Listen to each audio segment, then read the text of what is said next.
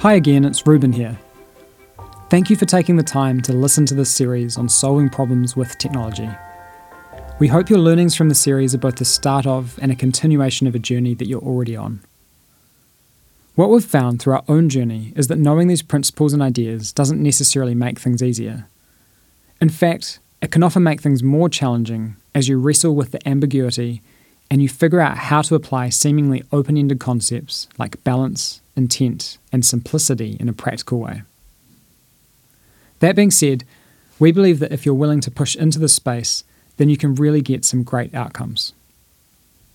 We'd recommend pairing up with one or more people in your team or peer group, invite them to listen to the series, then discuss the ups and downs of truly working towards a balanced approach to problem solving.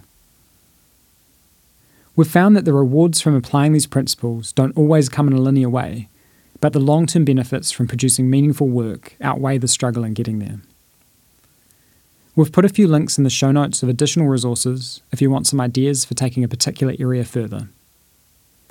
As a reminder, if you'd like to consume the ideas from the series in a different format, we've got a book called Balance that you can download from Apple Books, or you can order as a physical copy from store dot smudge dot com. We'd really love any feedback on how we could improve this series. The best way to get hold of us is by email. Our email address is feedback at smudge dot com. If you or one of your friends might be interested in working at Smudge, we frequently list active job opportunities on smudge dot com and we'll be really happy to hear from you. Thank you and all the best.